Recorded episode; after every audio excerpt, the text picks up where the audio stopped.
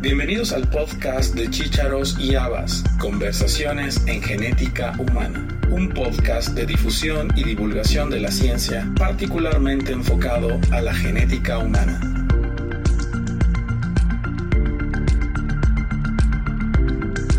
La doctora Karina Janet Juárez Rendón es investigadora del Centro de Biotecnología Genómica del Instituto Politécnico Nacional en la ciudad de Reynosa, Tamaulipas.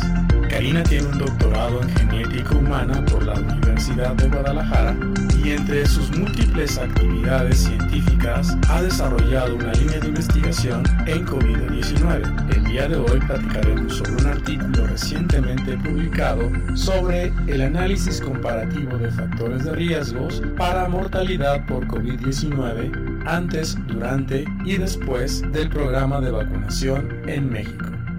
Esta publicación de la revista Public Health la puedes descargar en el link de la descripción de este podcast.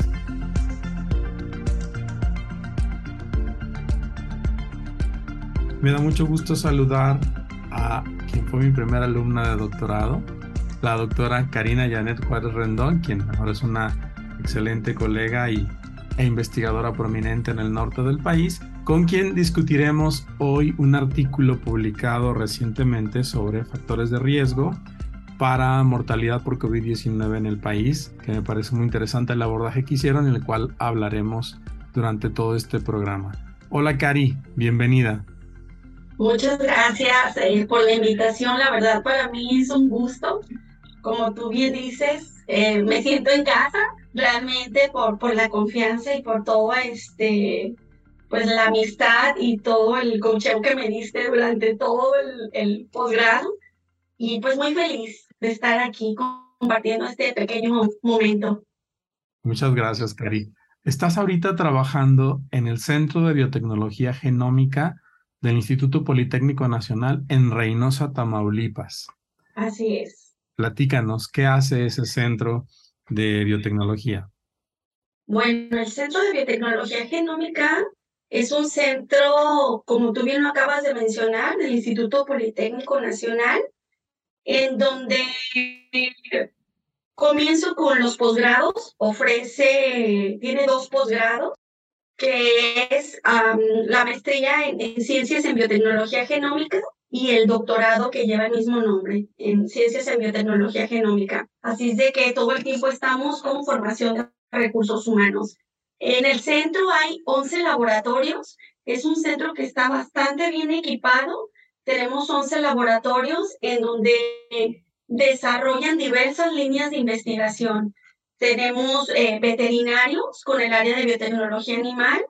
Tenemos eh, biotecnólogos en general formados también aquí en el norte, en Monterrey y en otros, incluso en otros países del mundo. Eh, tenemos un compañero que es de China, el doctor Wu, eh, ellos trabajan con biotecnología genómica, eh, otros trabajan específicamente con microbiología, más con el análisis de bacterias, hongos, otras líneas trabajan plantas, otros eh, medicina de conservación, por ejemplo, para tortugas, para la conservación trabajan con este código de barras. en animales que están en peligro de extinción o para preservar diversas especies y solo hay dos personas, entre ellas yo, que trabajamos más el área como de medicina molecular. Entonces, es un, centro muy heterogéneo con múltiples líneas y múltiples laboratorios y bastante bien equipado porque tenemos este, equipos de tiempo real, tenemos secuenciación de nueva generación,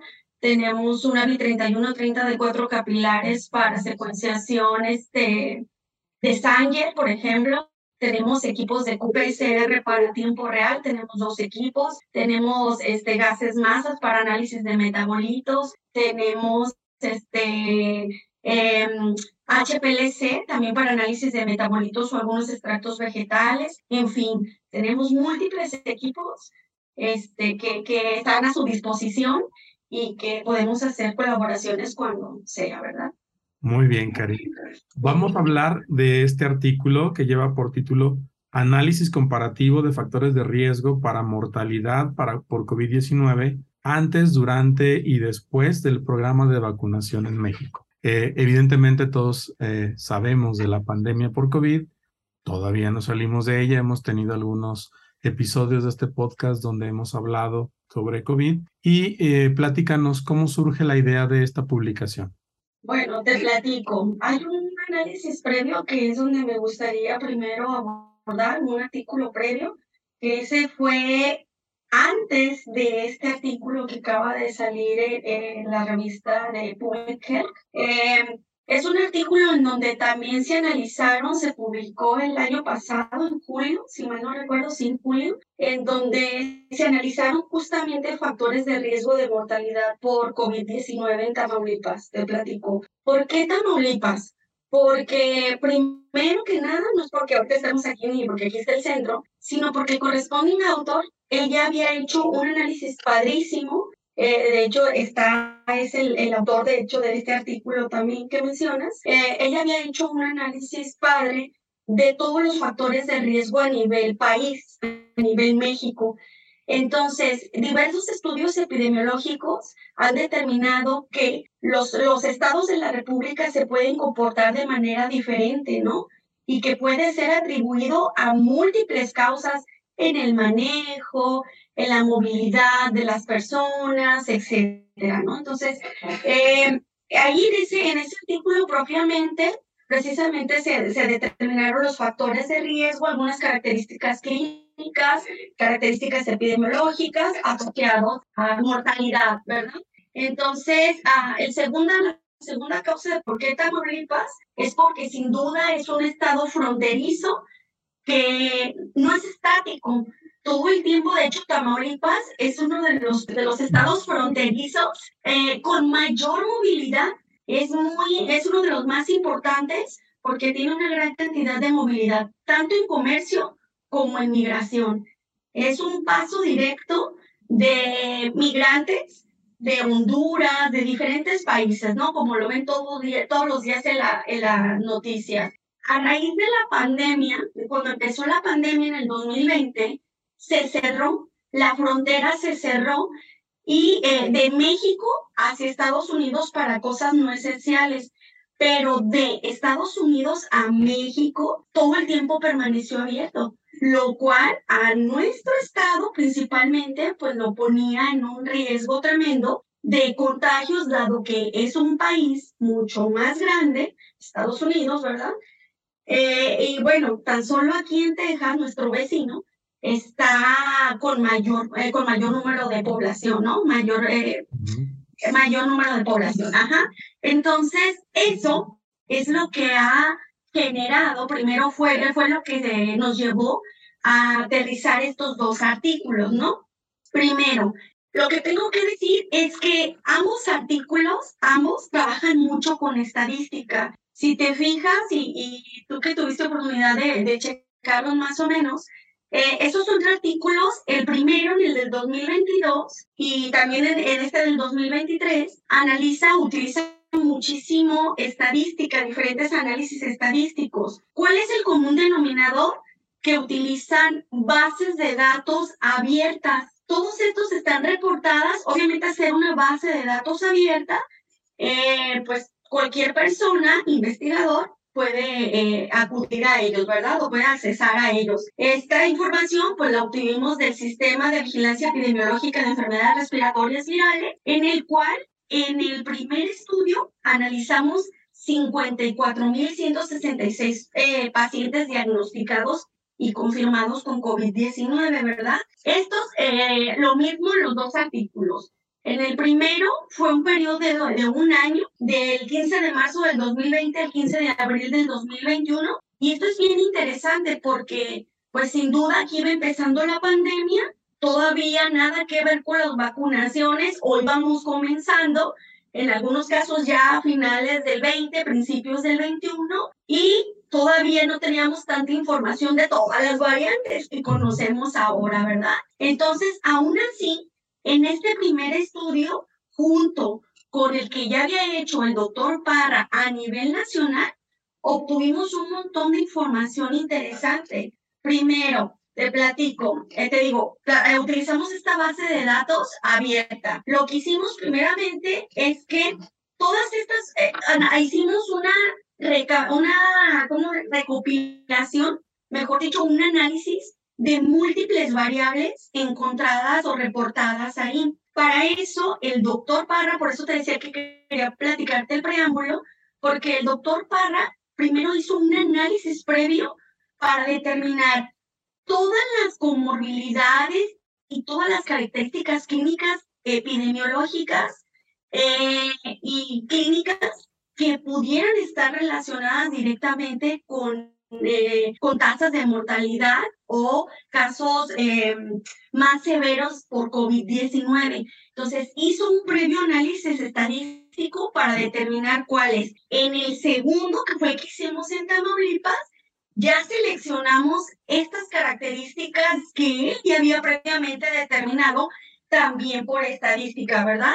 Algunas variables como edad, sexo, algunas categóricas como sí, no, diferentes como comorbilidades, como si fumabas, el estado grávido, por ejemplo, para estas embarazadas, ¿no? Que fueron contagiadas con COVID-19, este, complicaciones como neumonía, o los que fueron hospitalizados y que eh, entraron a UCI, por ejemplo, a la unidad de cuidados intensivos, o algunas comorbilidades como hipertensión, obesidad y diabetes, que eh, esas se encontraron en toda la República Mexicana, ¿verdad? De hecho, esos son los, las, los factores de riesgo, digamos, más asociadas a COVID y eso ha sido ampliamente reportado, ¿verdad? Cardiopatía, por ejemplo, EPOC, este, asma, etcétera, ¿no? Y un común denominador también entre ellas fue la enfermedad renal crónica.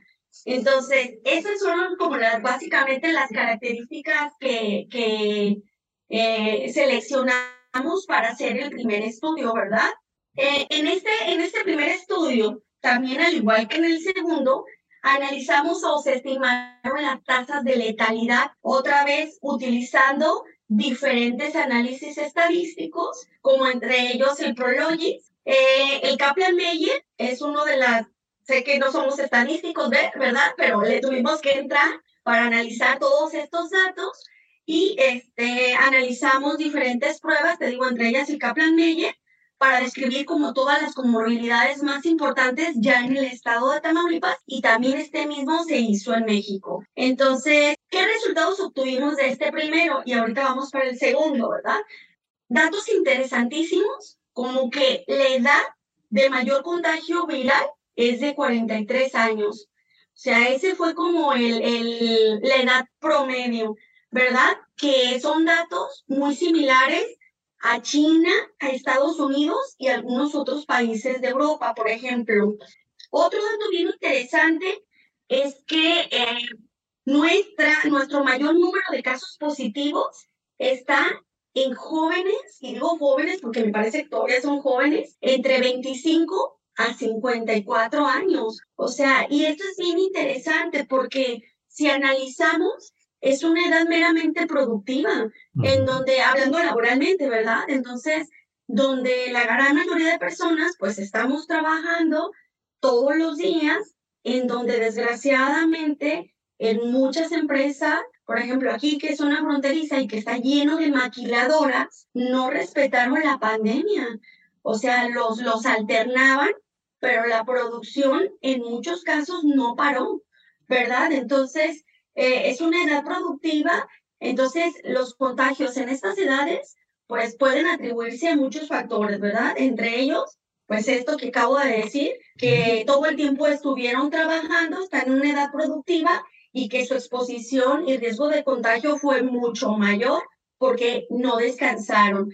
Y por otro lado, pues las medidas que toman cada individuo, ¿verdad?, de protección y obviamente el manejo que hubo de parte de eh, los eh, servicios de salud en nivel general, ¿verdad? Entonces, ¿qué más puedo decir de este artículo? Con respecto a las tasas de letalidad, vimos que en los pacientes no sobrevivientes la tasa de letalidad principal fue en pacientes de, con 64 años, ¿verdad? O sea, de 64 años. También, eh, esa fue la edad con una tasa de, de letalidad de, de 19.1% para este grupo de edad, pero para toda la población en general fue de 8.5%. De, ese, de esa tasa de letalidad global, tengo que decir, o general que obtuvimos, tengo que decir que es muy heterogénea en el mundo.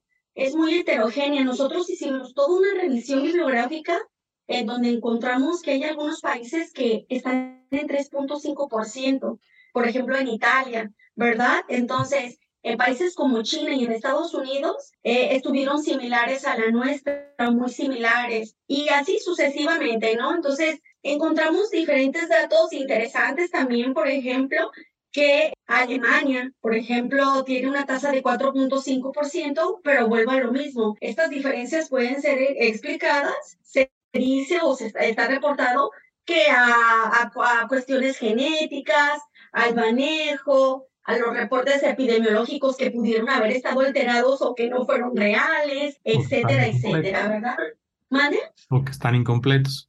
Y es, ¿verdad? Tan solo en nuestro país, pues de alguna manera teníamos como rezago en cierta información y ya cuando la ponías, pues ya o la ponían o la hacían pública, pues tal vez no era la, la correcta, ¿verdad? Bueno, pero nos dio más o menos este, algo de información. Por otro lado, tengo que decir que la, la, las tasas o la tasa de mayor más alta, hablando estadísticamente, ¿verdad? Fue en varones de 40 años. Fueron los que mostraron mayor eh, tasa de, de probabilidad, pues, de, de muerte. Entonces, eh, este dato también es importante porque eh, le, ayuda, le ayuda a cada población, ¿verdad? A cada estado de la República a saber cuáles son como los, ah, las características y los grupos más vulnerables para en caso de rebrotes, ¿verdad? Definitivamente, la hospitalización en este artículo en particular, sobre todo los que tuvieron intubación, intubación perdón, endotraqueal o los que estuvieron en, en UCI, los que tuvieron neumonía, fueron los factores más importantes que se encontraron en este artículo, ¿verdad? Fue de, la tasa fue de 84.3%, la alta, la, frecuencia más alta, perdón, en pacientes no sobrevivientes. Con respecto a las comorbilidades de mayor prevalencia, otra vez fueron diabetes, obesidad e hipertensión. Pero la enfermedad renal crónica en este estado particular eh, fue bastante importante, bastante importante y eh, la gravidez fue también significativa. En este artículo nosotros lo ponemos, ¿verdad? Con respecto a eh, la enfermedad renal crónica, quiero hacer un paréntesis porque esta mm, ah, enfermedad, muchos autores dicen que, pues a final de cuentas, está directamente relacionada con la diabetes que muchos de los pacientes presentan. Entonces dicen, esa puede ser la explicación de por qué las tasas de letalidad aumentan eh, entre los diferentes países analizados, incluyéndonos, o si nos vamos por estado también. Pero aquí particularmente en el estado de Tamaulipas, quiero decirles que la enfermedad renal crónica, perdón, fue una de las que ocupó la más alta tasa de letalidad con 43.5%. Y aquí nosotros suponemos, hipotetizamos, haciendo un análisis, repito, este, este municipio fronterizo, sobre todo Reynosa, particularmente, es un municipio de muchísimas maquilas. Y entonces Diversos reportes en la literatura han determinado que metales como el cadmio, el plomo, el arsénico, etcétera, pueden ser nefrotóxicos. Y esto es bien interesante porque aquí se manejan, repito, muchas maquilas que trabajan con polímeros, con metales, etcétera. Entonces, esa podría ser la explicación en este municipio en particular de por qué eh, tenemos una alta tasa de, eh, de letalidad en pacientes con enfermedad renal crónica, ¿verdad? Aunado a todas las comorbilidades que presentan. Entonces, ese fue, digamos, un primer este, artículo. ¿Sí me vas a comentar? Sí, a mí me llama la atención en uno de, en la tabla número uno. Bueno, primero, cómo, cómo eh, analizaron por años, que me pareció interesante, antes de la vacunación, durante la vacunación y después de la vacunación independientemente de las condiciones que se tomaron para eh, decidir a quiénes se vacunaba y a quiénes no y cuándo, y, que no alcanzamos tasas de, vacuna, coberturas de vacunación tan altas como en otros países, es interesante ver cómo esta tasa de, de, letalidad va disminuyendo. Lo que mencionabas también en relación a la proporción hombres-mujeres, bueno, ya sabíamos que los hombres tenían mayor riesgo, sobre todo mayores de 40, si son hipertensos, si son diabéticos, si son cardiópatas o si tienen alguna otra comorbilidad, lo cual aquí está especificado en una letalidad de 7 en mujeres contra 12% en hombres. Pero interesantemente bajan a 5% y 7% mujeres hombres durante el año de vacunación y dramáticamente bajan a 0.6 y 1% en un año donde ya en teoría estamos vacunados más de la mitad de las personas, más eh, los que obtuvieron inmunidad natural o de rebaño, como, como nos decían. Entonces, es una muestra evidente de que en esta base de datos, pues la vacunación funcionó. No modificó tanto eh, para los grupos de edad mayores que siguieron teniendo las tasas de letalidad más altas, evidentemente eh, explicable, y como también se modificaron por como, comorbilidades. Entonces, es un claro ejemplo de que la vacuna funciona y que este, a pesar de que la estrategia podamos discutir si fue la adecuada o no, o si era lo que teníamos y con lo que se pudo, y que las opciones ahora son distintas eh, en cuanto a, procesos de vacunación y tipos de vacunas, pues eh, esa inmunidad está dando resultados. Evidentemente estamos ante una enfermedad totalmente distinta a lo que fue hace tres años. Parece muy poco tiempo, pero en realidad la evolución de la pandemia, la evolución de las de los tratamientos y, la evolución de los procesos de vacunación modificó radicalmente este proceso, así como en todo el mundo,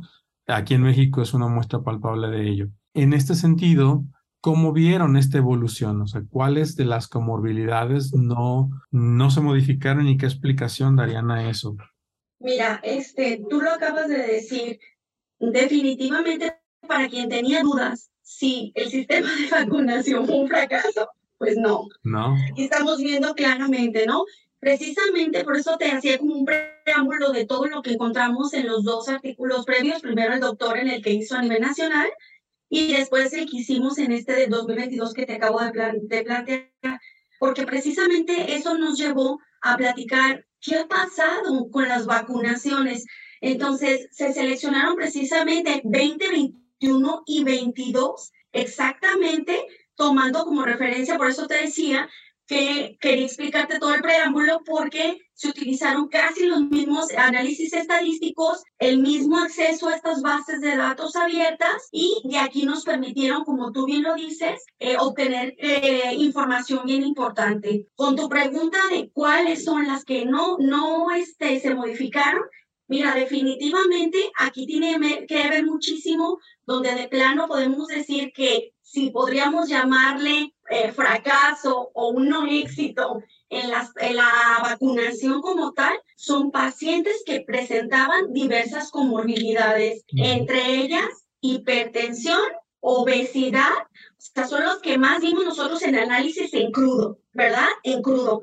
Obesidad, hipertensión y este, enfermedad renal crónica, otra vez, pero siempre como un conjunto o la combinación de otras comorbilidades, no necesariamente estas. Te estoy, este, platicando de los datos como en crudo que analizamos desde el principio. Entonces, nosotros observamos que cuando había más de dos o tres comorbilidades, juntas, la vacunación no era tan exitosa dentro de este periodo de análisis. Entonces, independientemente eh, que fueran, digamos, las de mayor alta tasa de letalidad que habíamos previamente analizado.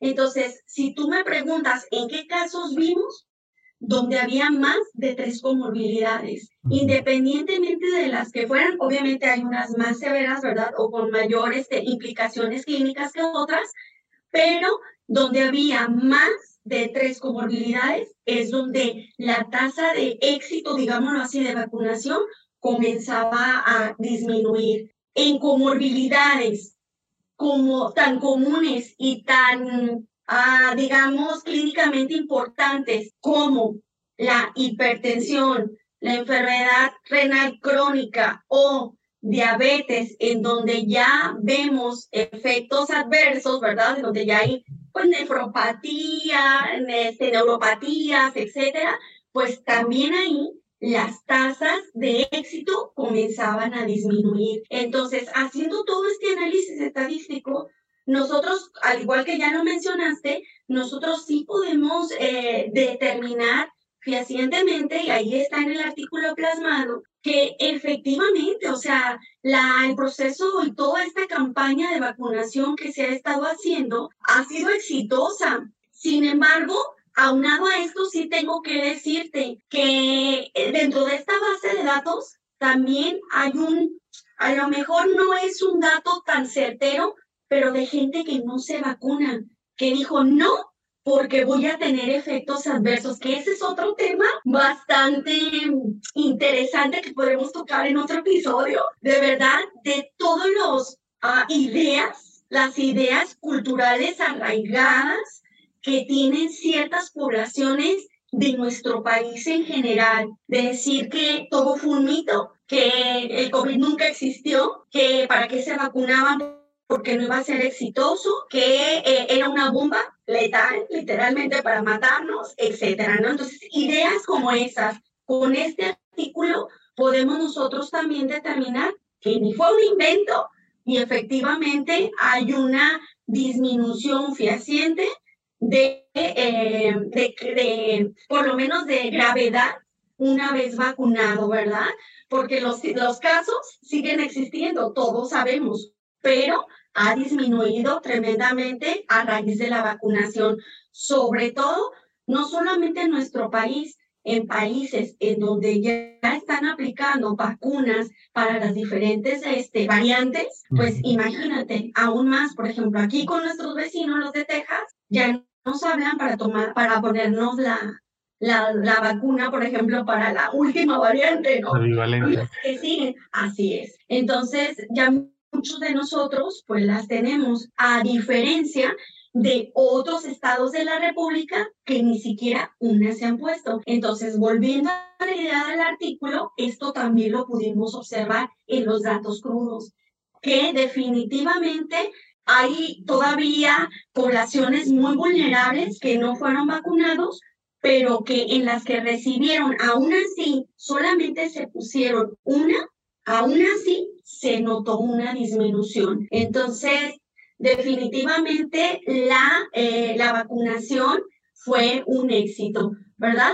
Pero repito, más de tres comorbilidades definitivamente representó como más poco éxito, digamos, en la vacunación y sobre todo en aquellas con enfermedad renal crónica, hipertensión y diabetes. Esas son las que disminuyeron un poquito el éxito. Y poblaciones que no se vacunaron, pues definitivamente seguimos teniendo ese problema con casos, ¿verdad? Con un número de casos, por obvias razones, porque no están vacunados, y, este, y obviamente es un poquito más baja, se siguen enfermando los que solamente recibieron una sola vacuna. Aquí me llama la atención, bueno, primero, estamos hablando de una población de aproximadamente 6.600.000 habitantes en términos redondos a la fecha en que se hizo el análisis.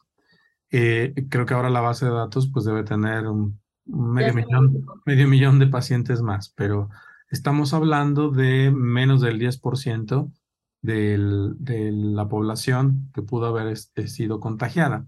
Ese es un primer este, sesgo. Segundo, no, no sé si determinaron ustedes qué porcentaje de la población analizada estaba vacunada o no. Se infiere que pues sería más o menos la proporción como fue creciendo, ¿no? Que en ese entonces estaríamos en el 65% de personas vacunadas. Eh, obviamente, al ser una base de datos en la cual ustedes no tienen injerencia, sino solamente obtienen los datos, pues no pueden controlar esa información. Pero en términos eh, macro, es un reflejo de lo que estaba ocurriendo, lo que está ocurriendo en la población, como a pesar de que no todos nos vacunamos al 100% o arriba del 80% como era lo esperado, la disminución fue terrible. Y, e insisto, es ahora otra enfermedad. Ya no le tenemos tanto miedo cuando alguien le da COVID. Este, hay gente tan temeraria que incluso ya no se pone el cubrebocas. Y bueno, eh, estamos en una encrucijada donde pues no seguimos vacunándonos y no estamos todos cubiertos con nuevas vacunas. Y el virus sigue mutando todos los días. Entonces, eso nos puede hacer perder un poquito esta inmunidad lograda y llevarnos nuevamente hacia una situación, quizá no igual como hace tres años, pero sí una situación más complicada de lo que podría estar si no tomamos en cuenta esta información y este, tomamos las medidas pertinentes. Definitivamente tienes razón. Eh, el artículo sí tiene sesgos que era de esperarse por lo que acabas de mencionar, porque a final de cuentas no deja de ser una base de datos eh, en donde tú bien lo dijiste, o sea, nosotros solamente accesamos, eh, tomamos todos los datos y los analizamos estadísticamente. Pero tú bien lo dijiste, efectivamente, nosotros determinamos que aproximadamente del 55 al 60%, o sea, casi el 60%, precisamente es este, las personas que, que en general se vacunaron, de acuerdo al análisis que, que se hizo, repito, a través de datos crudos. Ahora, Sí, es sesgado, sí, porque, repito, ya lo platicamos desde el inicio, no suben todos los datos actualizados. O sea, hay un rezago tremendo en información o está incompleta. De hecho, en los artículos, en el, por ejemplo, en el 2022, nosotros hacemos esa, esa, ponemos esa nota, ¿no? Ajá, que eh, esa observación que los expedientes, digamos, así virtuales que estaban en, la base de datos, que no estaban completos, no se consideraron. Precisamente para todavía meter, evitar meter otro. Entonces, ese tampoco, los, los datos incompletos no se consideraron.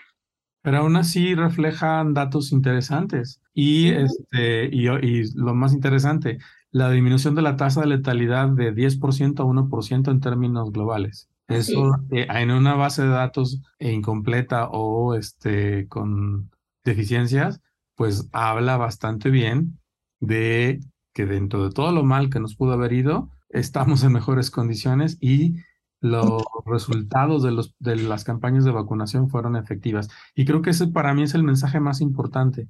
La vacuna funciona y tenemos que seguir vacunándonos para salir más rápido de este, de este proceso. Eh, dentro de tus conclusiones, también, aparte de esto que acabo de mencionar, también hablas de que hay un aumento en las probabilidades eh, o en las causas de mortalidad en estos pacientes que sí cambiaron un poquito al respecto del proceso de vacunación. Mencionaste que hay algunos, algunas comorbilidades que pues te hacen más susceptible de morir por COVID aún estando vacunado. Y eso también es un mensaje importante, no estamos del otro lado. Hay que seguirse cuidando y hay que seguirse vacunando. Así es, así es. Este, no podemos bajar la guardia definitivamente y recordar que cada población se comporta de manera diferente, ¿verdad? Desde cómo en tu estado de la República eh, todos los las instituciones de salud manejan a los pacientes, la difusión, la información, etcétera, las cuestiones culturales, todo eso puede cambiar totalmente, ¿verdad? Las tasas de letalidad. O sea, hay múltiples factores que deberíamos de considerar. Como tú bien lo dices, este artículo fue solamente un granito de, arena para que veamos que efectivamente la vacunación funciona que tiene sesgos, ciertamente, pero nos da muchísima información y eh, pues nos alienta a seguir eh, respetando, ¿verdad? Las reglas, seguirnos cuidando, seguir vacunándonos, no bajar la guardia y sobre todo eh,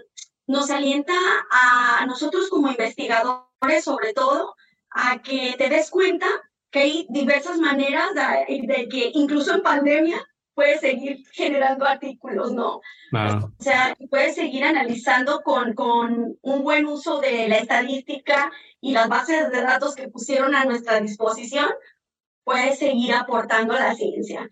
Entonces, esto es muy padre porque, como dicen, la ciencia no, no descansa, no duerme Entonces, podemos hacer uso de, múltiples herramientas para seguir generando información para toda nuestra población, ¿verdad? Entonces, está bien padre eh, haber trabajado en estos artículos que no, no buscan otra cosa más que informar, en darnos información de, de cómo estamos en este momento en nuestro país, ¿no? En general. ¿Tienes planeado seguir haciendo investigación sobre esta línea? Sí, Mira, sobre todo, este, te he contado que trabajo con la alopecia areata y es bien interesante. De hecho, de esta línea en particular, podemos hacer múltiples cosas. Por ejemplo, la diferencia entre las vacunas, tan sonada, ¿no? De si la Pfizer, si cuál fue la vacuna como más exitosa, eh, podemos analizar, dado de que toda la información esté completa, con cuál va vacuna se observó menor tasa de letalidad, por ejemplo, o las comorbilidades, si hay alguna eh, variación con respecto al, tipo de vacuna que utilizaron, si hay alguna este, variación en cuanto a edades, en cuanto a géneros, otra vez, etcétera, pero de acuerdo al tipo de vacuna que utilizaron. Entonces, mientras de que exista información libre, estamos hechos para seguir aportando en esta, eh, en esta línea en particular y te comentaba con respecto al de alopecia areata, está bien interesante porque yo que trabajo también mucho en esa línea, hay ahorita diferentes papers en donde han establecido que los pacientes que tienen COVID o que tuvieron COVID-19 tienen dos veces más riesgo de desarrollar alopecia areata en particular. Entonces, por ahí también podemos hacer un metaanálisis, o estamos planeando hacer un metaanálisis por ahorita, en donde veamos precisamente cuántos casos hay reportados para determinar si efectivamente el COVID-19 está asociado o no al desarrollo de la alopecia areata. Y también hay artículos muy interesantes ahorita, poquísimos, pero hay en donde se han reportado dos, tres casos clínicos en donde después de, de el COVID-19 comenzó a aparecer la, la alopecia areata en niños. No había escuchado sobre alopecia, pero sí sobre riesgo, por ejemplo, para desarrollo de diabetes en, pacientes que tuvieron COVID, todas las, las manifestaciones del long COVID que ya, que ya conocemos. Entonces, seguimos eh, aprendiendo mucho de esto y, y quizá también ese es otro mensaje. Eh, no porque sea una enfermedad ahora más leve, pues dejo que me dé. No, porque si te da, eh, la probabilidad de desarrollar cualquiera de estos efectos eh, secundarios a la, a la, infección siguen estando presentes. Te puede dar un long COVID aún teniendo una enfermedad leve y probablemente la probabilidad para desarrollar diabetes o alopecia o algún otro factor de riesgo está no factor de riesgo, otra complicación, sigue estando presente y esas no han cambiado o no han disminuido la probabilidad de aparecer. Y eso eh, es, es algo que no debemos olvidar. Y hablando de la vacunación, también hay reportes en donde algunos pacientes desarrollaron alopecia areata después de la vacunación. Pocos, pero hay. Entonces, si me preguntas si vamos a seguir la línea, pues aunque no quiera, estoy trabajando con alopecia areata y a su vez está asociando con COVID-19. Entonces, es muy probable que sigamos trabajando en estas líneas, en estas dos. Eh, hay mucho todavía por hacer y por aportar. Entonces, yo creo que sin duda vamos a seguir trabajando en, en esta línea en particular y sobre todo porque hay un común denominador. Recordemos que hay varios receptores que tienen que estar asociados acá en el COVID-19 que tienen que ver con procesos inflamatorios, definitivamente, y en alopecia areata, eh, pues también, ¿verdad? Algunas citocinas interleucinas que, que eh, precisamente participan en, en, el desarrollo de, de la alopecia o sea, provocan procesos inflamatorios donde está el parche en particular, ¿verdad? Exactamente. O esa pérdida de pelo, entonces... Alteraciones eh, de la inmunomodulación, tormentas de citocinas, alteración del proceso inflamatorio, y bueno, todo eso te va a llevar hacia un mayor riesgo, o probablemente los que estaban en riesgo lo presenten más rápido. Es interesante cómo algunas enfermedades, como por ejemplo en lisosomales, enfermedad de Gaucher, pacientes que ya están sujetos a ese tipo de tormentas de citocinas, tuvo incluso un efecto protector para, para que estos pacientes no se enfermaran o no murieran, aún siendo grupos de riesgo. Entonces, cada enfermedad te va a dar diferente predisposición a, a desarrollo o no de comorbilidades o a este, mayor o menor letalidad eh, dependiendo de todos estos procesos. Y ahí hay muchas cosas que todavía tenemos que, que aprender. Sí, y a eso hay que sumarle, eh, claro, a toda la participación, eh, digamos, o todo el análisis fisiopatológico de estas enfermedades, hay que agregarle todos los factores, digamos, adicionales, como el estar enclaustrado, ¿verdad? La ansiedad, el estrés y todo lo que generó la pandemia. Entonces, eh, que definitivamente son factores que se ha reportado que no solamente en COVID tuvieron eh, diferentes eh, repercusiones, ¿verdad? A nivel clínico, digamos, sino en la alopecia areata también se ha determinado que el estrés es un factor de riesgo que pudiera estar asociado en el desarrollo de la enfermedad. Entonces, vuelvo a lo mismo, hay un común denominador entre COVID y a lo que será. Y también estaríamos hablando de factores derivados del, del confinamiento. Por ejemplo, ¿cuánto subimos de peso en promedio como país con el confinamiento? y, que son factores que te van llevando hacia que tengas mayor comorbilidad. Y es un cuento de no acabar. así es, así es. Pero pues nada, definitivamente eh, artículos bien interesantes, tanto que presentó primero el doctor Parra a nivel México, que es un colega que trabaja aquí con nosotros, este, y estos dos, ¿verdad? Del 22 y del 23. Entonces, esperamos continuar en estas líneas y, en algunas que a final de cuentas tal vez nos lleven a lo mismo, eh, pero vamos a tratar de seguir aportando. Muy bien, Cari. Para cerrar el episodio en la entrevista, eh, dos preguntas que siempre hago. Primero, tus redes sociales, por si alguien quiere contactarte. Sí, estoy como este, Karina Juárez Rendón. Así estoy en Facebook y en Insta. Eh, así estoy. Este, eh, mi correo electrónico también lo puedo dar. Mi correo electrónico es kjuarezr.ipn.mx. ¿Lo repites, por favor? kjuarezr ipn.mx. Muy bien. Ese es mi correo. Cualquier duda, cualquier este, apoyo que me podamos dar, adelante, una colaboración, uso de equipos, etcétera, aquí estamos dispuestos. Muy bien. Y en, el, y en la información del podcast vamos a dejar el link para descargar el artículo del cual comentamos hoy. Y la última pregunta es la que siempre hago. ¿Qué recomendación le das a un estudiante de pregrado o posgrado que esté interesado en estudiar genética humana? Híjole, me trae muchos recuerdos y muchas emociones esa pregunta, ¿no? Uno, que se entreguen totalmente.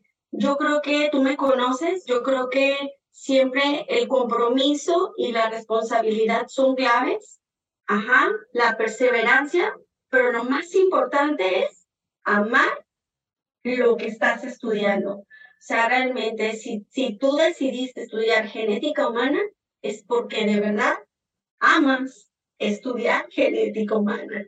Porque ya acá afuera, yo siempre se lo digo a mis alumnos acá, acá afuera es cuando nos vemos las caras, ¿verdad? Entonces, realmente tienes que amar muchísimo lo que estás decidiendo eh, estudiar. Entonces, mi recomendación es, sean perseverantes, sean muy responsables, pero sobre todo estén ahí porque realmente aman estudiar genética humana. Muy bien, Cari. Me ha dado mucho gusto conversar contigo ahora en el podcast. Tenemos esa comunicación desde hace mucho tiempo y bueno, como dije al principio de la entrevista, tú fuiste mi primera alumna de doctorado. Estoy muy orgulloso de los logros que has eh, conseguido, de, cómo te has desarrollado profesionalmente y personalmente con tu familia, con tus, con tus hijos, con tu lugar de trabajo, las decisiones que tomaste para llegar hasta donde estás y los frutos que eso ha dado con el tiempo. Y bueno, estoy seguro que seguirá habiendo más, más eh, eh, trabajos y publicaciones porque eres una persona muy, muy entregada y muy eh, dedicada a lo que haces. Muchas gracias por tu tiempo y por la entrevista. Muchas gracias a ti otra vez por la invitación y sabes que se te quiere mucho. Gracias.